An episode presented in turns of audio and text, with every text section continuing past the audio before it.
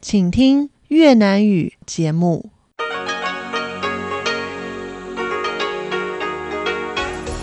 Đây là Đài Phát thanh Quốc tế Đài Loan RTI.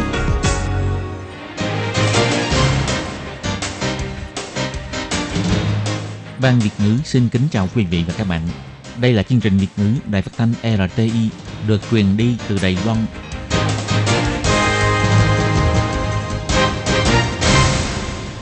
Tường Vi xin chào quý vị và các bạn.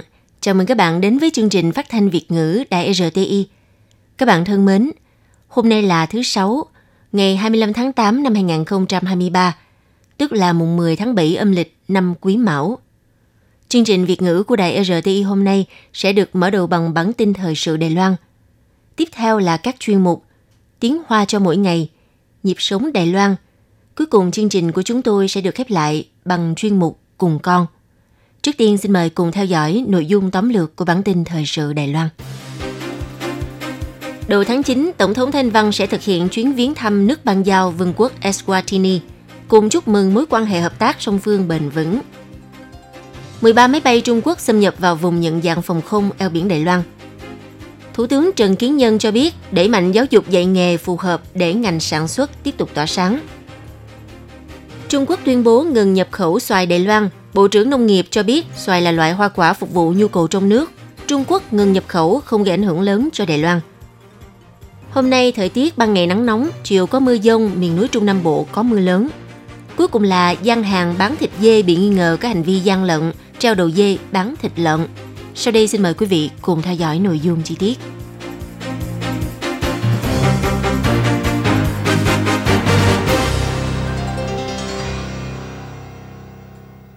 Năm 2023 nhân năm kỷ niệm 55 năm thiết lập quan hệ ngoại giao giữa Đài Loan và Vương quốc Eswatini, kỷ niệm 55 năm ngày Vương quốc Eswatini giành độc lập và sinh nhật tròn 55 tuổi của vua Amswati Đệ Tam. Phủ Tổng thống cho biết, trước lời mời chân thành của quốc vương, Tổng thống Thanh Văn quyết định sẽ dẫn đầu phái đoàn thực hiện chuyến thăm Vương quốc Eswatini. Ngoài việc thể hiện sự xem trọng mối quan hệ đồng minh vững chắc, cũng hy vọng thông qua chuyến đi lần này, mối quan hệ hợp tác song phương sẽ tiếp tục được tăng cường, đồng thời nhân chuyến thăm để tìm hiểu hiện trạng thực tế và tiến độ của các kế hoạch hợp tác giữa hai nước trong lĩnh vực chăm sóc y tế cộng đồng, trao quyền cho phụ nữ và các kế hoạch khác. Về hành trình chuyến thăm, Thứ trưởng Ngoại giao Lý Thuần cho biết, chuyên cơ dự kiến khởi hành vào sáng ngày 5 tháng 9. Sau khi đến Eswatini, Tổng thống Thanh Văn sẽ có cuộc hội đàm cấp cao cùng với vua Amswati Đệ Tam, chứng kiến lễ ký kết các văn kiện hợp tác và tham dự bữa tiệc cùng Hoa Kiều tại đây vào tối cùng ngày. Vào ngày 6 tháng 9, ngày quốc khánh của Vương quốc Eswatini, Tổng thống Thanh Văn sẽ tham dự sự kiện Đại lễ Quốc khánh 55 năm kết hợp lễ kỷ niệm 55 năm ngày độc lập của Vương quốc Eswatini. Sau đó, Tổng thống sẽ viếng thăm Bệnh viện Chính phủ và dự yến tiệc do nhà vua Amswati Đệ Tam tiếp đãi. Hành trình ngày 7 tháng 4 bao gồm bữa tiệc trà cùng với phương tiện truyền thông, đến thăm mẫu hậu của quốc vương, tham gia triển lãm thành tích kế hoạch hợp tác quốc gia về quyền lợi phụ nữ, dự tiệc với đoàn kỹ thuật và y tế Đài Loan đang làm việc tại Eswatini. Đến buổi chiều cùng ngày sẽ đáp chuyên cơ về Đài Loan. Do hội nghị thượng đỉnh nhóm BRICS vừa mới diễn ra tại Nam Phi, các phía hiếu kỳ rằng chuyến thăm này của Tổng thống Thanh Văn liệu có mang ý nghĩa cạnh tranh hay không. Thứ trưởng Ngoại giao Lý Thuần chỉ ra rằng, việc chọn thời điểm này để thực hiện chuyến thăm là vì nhân dịp quốc khánh của Eswatini vào ngày 6 tháng 9. Mục đích chuyến thăm không liên quan đến các yếu tố khác. Ông Lý Thuần phát biểu. 简单的说，斯瓦蒂尼王国独立以来，每一年的国庆都是九月六号。 Nói đơn giản là từ khi Vương quốc Eswatini độc lập cho đến nay, hàng năm vào ngày 6 tháng 9 đều là ngày kỷ niệm quốc khánh của họ. Cho nên lý do chuyến đi không hề liên quan đến việc cạnh tranh với hội nghị thượng đỉnh các nước nhóm BRICS hay là ông Tập Cận Bình đi công du nước ngoài như là mọi người nghĩ. Thời điểm chuyến đi hoàn toàn chỉ là trùng hợp, không hề mang tính cạnh tranh.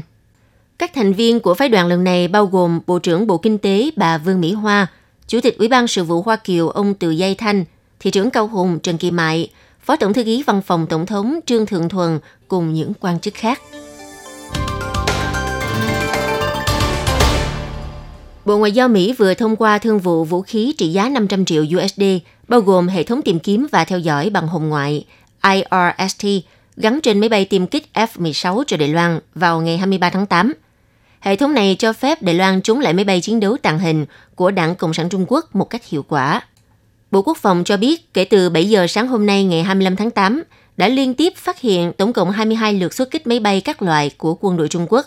Trong đó có 13 lượt tiến vào khu vực ứng biến, khu nhận dạng phòng không của Đài Loan. Ngoài ra còn có 5 chiến hạm Trung Quốc phối hợp tuần tra chung trên biển. Quân đội Đài Loan hiện đang giám sát chặt chẽ động thái của Trung Quốc. Người phát ngôn Bộ Quốc phòng ông Tôn Lập Phương cho biết. Quốc phòng Bộ 陆续侦获中共歼十、歼十一、轰六 các máy bay chiến đấu như J-10, J-16, H-6, Sukhoi 30, máy bay cảnh báo sớm KJ-500 và các máy bay không người lái của quân đội Trung Quốc đã thực hiện 22 lần xuất kích. Trong đó có 13 lần vào khu vực ứng biến của chúng ta. Ngoài ra còn có 5 tàu chiến phối hợp tuần tra chung trên biển. Quân đội quốc gia đã sử dụng các phương pháp tình báo, giám sát và trinh sát liên hợp để theo dõi chặt chẽ động thái của quân đội Trung Quốc – đồng thời điều động máy bay, tàu và hệ thống tên lửa trên bờ để theo dõi. Cơ quan Hợp tác An ninh Quốc phòng Mỹ DSCA vào ngày 23 tháng 8 giờ địa phương nước Mỹ công bố Mỹ đã duyệt thương vụ 500 triệu USD, bao gồm hệ thống theo dõi và tìm kiếm hồng ngoại và các thiết bị liên quan bán cho Đài Loan. Theo cơ quan DSCA, thương vụ được đề xuất sẽ giúp cải thiện an ninh của Đài Loan và hỗ trợ duy trì ổn định chính trị, cân bằng quân sự và phát triển kinh tế trong khu vực. Học giả phân tích, đây là các trang bị vũ khí hiện đang được sử dụng trong quân đội Mỹ, thể hiện sự tin cậy lẫn nhau giữa Đài Loan và Mỹ. Hệ thống IRST có thể hỗ trợ radar phát hiện nguồn nhiệt hồng quang phát ra từ máy bay chiến đấu tàng hình mà không bị máy bay của quân địch phát hiện. Ngày 25 tháng 8, trong chuyến viếng thăm công ty trách nhiệm hữu hạn cổ phần công nghiệp chính xác Linh Sinh đặt tại khu chế xuất Đại Trung, Thủ tướng Trần Kiến Nhân phát biểu – Nhân tài chính là yếu tố quan trọng nhất cho sự phát triển kinh tế và an ninh quốc gia. Tuy Đài Loan đang chịu tác động của vấn đề tỷ lệ sinh thấp, dựa trên đặc điểm, sở thích và khả năng của mỗi cá nhân, chỉ cần giúp tâm đào tạo, ông tin rằng Đài Loan có được đội ngũ nhân tài trong các lĩnh vực, giúp cho ngành công nghiệp Đài Loan tiếp tục tỏa sáng. Thủ tướng Trần Kiến Nhân tham quan công ty Linh Sinh xem báo cáo giới thiệu về tình hình công ty, đồng thời cũng chia sẻ sự quan tâm đối với vấn đề phát triển giáo dục dạy nghề. Ông cho biết, nhân tài là yếu tố quan trọng nhất cho sự phát triển kinh tế, an ninh quốc gia hiện nay của Đài Loan. Ông nhớ lại trong cuộc gặp gỡ với người sáng lập tập đoàn TSMC, ông Trương Trung Mưu, trong hội nghị khoa học công nghệ vừa qua, ông Trương Trung Mưu đã đề xuất ba nhiệm vụ quan trọng để phát triển công nghệ Đài Loan trong tương lai. Thứ nhất là bồi dưỡng nhân tài, thứ hai và thứ ba cũng chính là bồi dưỡng đào tạo nhân tài. Ông Trần Kiến Nhân nói, kế hoạch đào tạo chuyên sâu bậc giáo dục cao đẳng, đại học của Bộ Giáo dục từ năm 2018 đến năm 2022 đã biên chế ngân sách 83,6 tỷ đài tệ, trong đó 32 tỷ đài tệ dành cho các trường kỹ thuật và đào tạo dạy nghề, nhằm đáp ứng cho các lĩnh vực trọng điểm của quốc gia và tập trung vào nhu cầu kinh tế địa phương để phát triển giáo dục đặc trưng. Tháng 1 năm nay, Viện Hành Chính đã phê duyệt ngân sách 97 tỷ đài tệ dành cho giai đoạn 2 của kế hoạch đào tạo chuyên sâu bậc giáo dục cao đẳng đại học, đồng thời phân bổ 32 tỷ cho việc cải thiện thiết bị giảng dạy của các trường kỹ thuật dạy nghề, thúc đẩy hợp tác ngành nghề và giáo dục đồng thời đạt được mục tiêu phát huy tài năng tùy theo sở thích, năng khiếu của cá nhân. Thủ tướng chỉ ra rằng cơ chế đào tạo bồi dưỡng nhân tài cho phép học sinh trong quá trình học tập có thể lập tức tham dự vào ngành nghề, từ đó mang tính bổ trợ cho nhau. Sinh viên y khoa cần vào thực tập ở các bệnh viện, cơ sở y tế từ năm thứ tư, thứ năm để nhận ra rằng những gì mình học là hữu ích và vận dụng vào công việc. Sự thống nhất giữa học tập và ứng dụng là tinh thần quan trọng nhất của giáo dục kỹ thuật và đào tạo dạy nghề.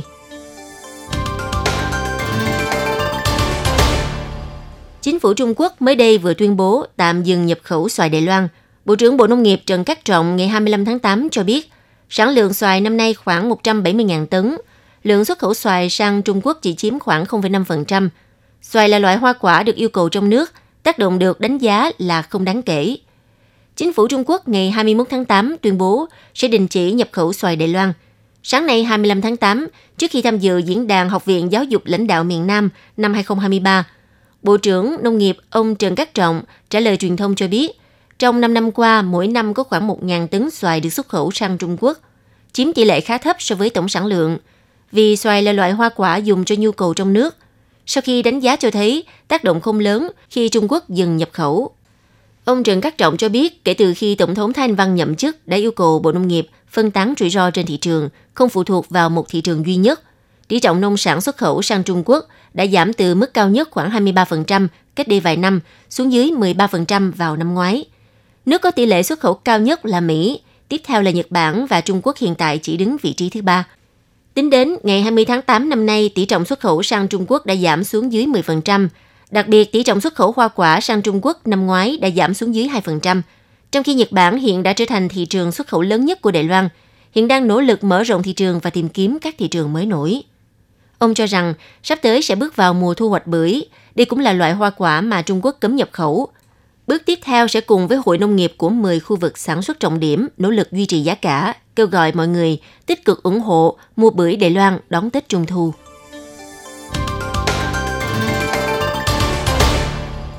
Thời tiết ngày 25 tháng 8 không có sự khác biệt so với hôm qua. Các nơi có mây cho đến có nắng, sau buổi chiều có mưa dông cục bộ. Lưu ý nhiệt độ ban ngày khá cao, dao động trong khoảng 33 đến 35 độ C. Khu vực gần núi Trung Trung Nam và thung lũng Hoa Đông có khả năng lên đến trên 36 độ C. Vào buổi trưa, cường độ tia cực tím tăng cường có khả năng vượt mức. Khi tham gia các hoạt động ngoài trời nên làm tốt công tác chống nắng, bổ sung nước cho cơ thể. Từ sáng sớm đến buổi sáng, vùng duyên hải Nam Bộ có mưa rải rác. Sau buổi chiều, các nơi có mưa dông, miền núi có mưa rõ rệt, mưa lớn cục bộ kèm theo sấm sét và gió giật mạnh. Cơn bão thứ 9 mang tên Sao La hiện tại đang nằm ở trên mặt biển cách bán đảo Hằng Xuân 430 km về phía đông đông nam. Dự đoán trong thời gian ngắn sẽ di chuyển về hướng nam, sau đó sẽ dừng lại trên mặt biển phía đông Philippines. Tuy nhiên, trong hai ngày cuối tuần này, vùng duyên hải Đông Nam Đài Loan có khả năng xuất hiện sóng cồn, lưu ý đảm bảo an toàn khi tham gia các hoạt động trên biển. Ngoài ra, một áp thấp nhiệt đới phía đông bắc đảo Guam vào lúc 2 giờ sáng ngày 25 tháng 8 đã tăng cường thành cơn bão số 10 mang tên Damre. Trong tương lai sẽ di chuyển về hướng bắc tiến đến mặt biển phía đông Nhật Bản. Do khoảng cách khá xa nên không mang lại ảnh hưởng cho Đài Loan.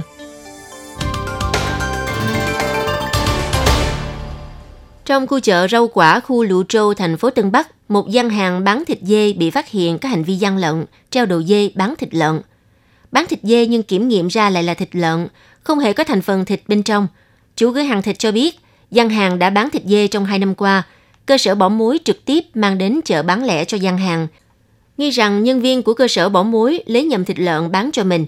Cục Y tế Tân Bắc sau khi nhận được thông báo đã đến gian hàng thanh tra. Nếu có bất cứ biểu hiện không đúng sự thật sẽ xử phạt theo luật. Gian hàng bán hải sản, chống nịnh, chuyên bán hàng biển tươi sống và thịt dê. Nhưng sau khi xét nghiệm, cho kết quả sản phẩm thịt dê của cửa hàng bán ra không chứa thành phần thịt dê, thay vào đó là thịt lợn. Theo chủ gian hàng ông Dương Thanh Kỳ cho biết, chúng tôi cũng không phân biệt được. Phía cơ sở bỏ muối họ cũng nói, có khả năng nhân viên của họ lấy nhầm mà trong khi gian hàng chúng tôi chuyên bán hải sản, nên khi có khách hàng muốn mua thì chúng tôi mới gọi đặt hàng thịt dê. Được biết giá thịt dê của cửa hàng rẻ một cách kỳ lạ. 1,2 kg thịt dê chỉ bán với giá 250 đài tệ, thấp hơn so với giá bán trên thị trường là 360 đài tệ. Tính ra mỗi 600 gram rẻ hơn 500 đài tệ. Giá cả chênh lệch vô cùng khả nghi. Sau khi đưa đi kiểm nghiệm mới phát hiện, cũng có người lo ngại nếu đối với người không ăn thịt lợn hoặc người theo đạo hồi, lỡ không biết ăn nhầm thịt lợn thì như thế nào? Chủ gian hàng một mực đổ lỗi cho doanh nghiệp bỏ muối, cho biết chủ yếu bán hải sản, nhưng hai năm nay bán thêm thịt dê, đều do người của doanh nghiệp bỏ muối lái xe đến chợ bán lại cho sạp. Nhưng không có điện thoại liên lạc, khi được hỏi về chi tiết sản phẩm, chủ gian hàng đều không nắm rõ.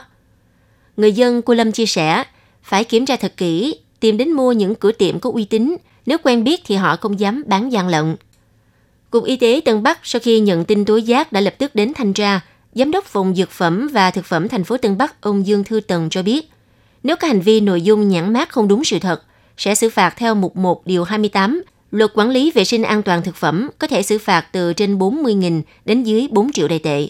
Cục Y tế cho biết, nếu có hành vi gian lận có tình tiết nghiêm trọng, có thể sẽ chịu hình phạt dưới 7 năm tù giam và nộp mức phạt dưới 80 triệu đại tệ. Chờ có kết quả điều tra sẽ tiếp tục xem xét liệu có phải gian hàng lấy nhầm hay cố ý lừa gạt người tiêu dùng.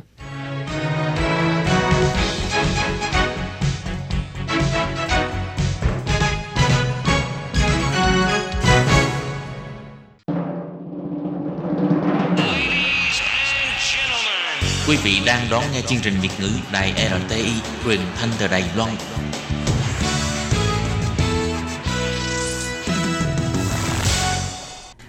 Tiếp nối với bản tin trong ngày, sau đây xin mời các bạn tiếp tục theo dõi những thông tin sau.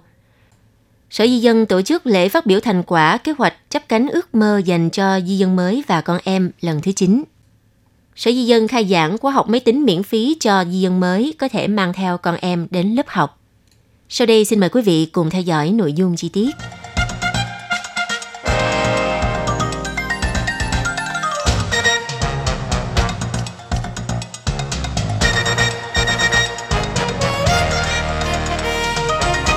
Vừa qua, Sở Di dân đã tổ chức lễ chúc mừng và phát biểu thành quả, kết quả chấp cánh ước mơ dành cho di dân mới và thế hệ thứ hai di dân mới lần thứ 9.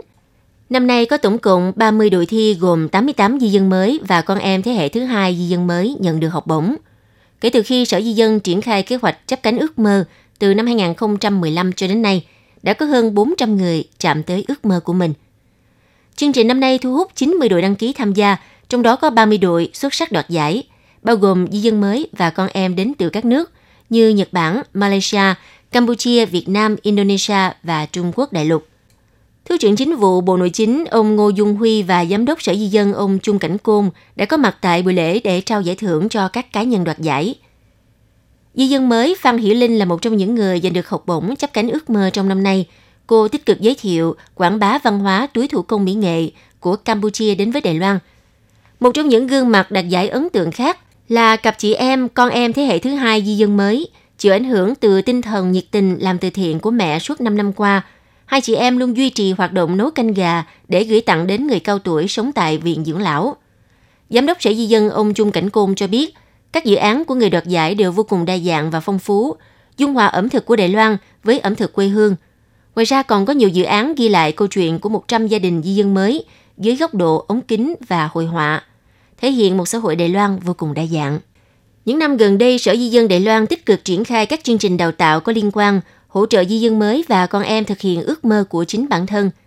Video kể về những cá nhân đoạt giải lần này đã được đăng tải trên trang web thông tin toàn cầu của Sở Di dân và trang web thông tin phát triển Tân Di dân. Hoan nghênh quý độc giả đón xem.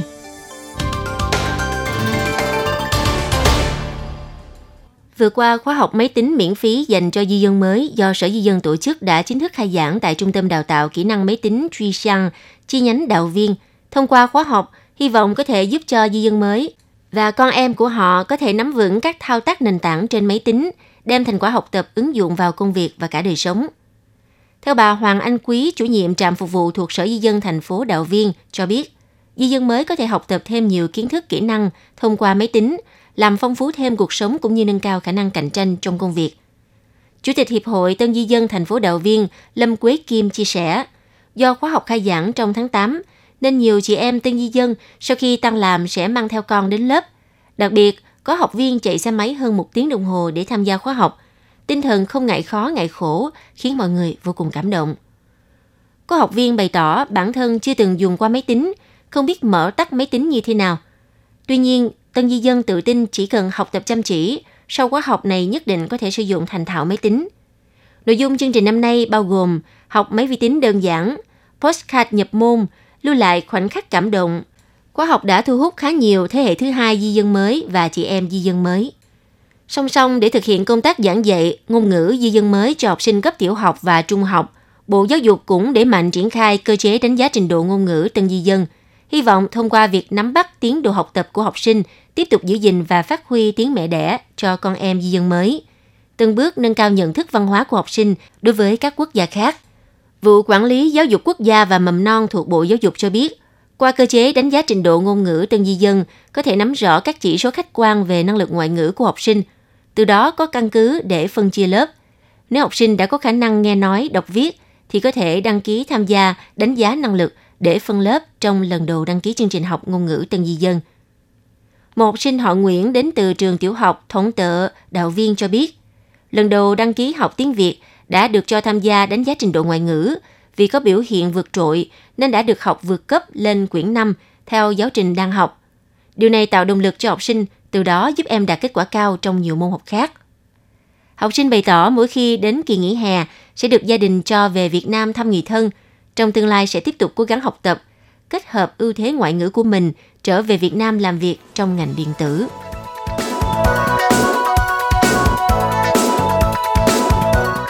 Quý vị và các bạn thân mến, vừa rồi là bản tin thời sự Đài Loan do Tường Vi biên tập và thực hiện. Xin cảm ơn sự chú ý lắng nghe của các bạn.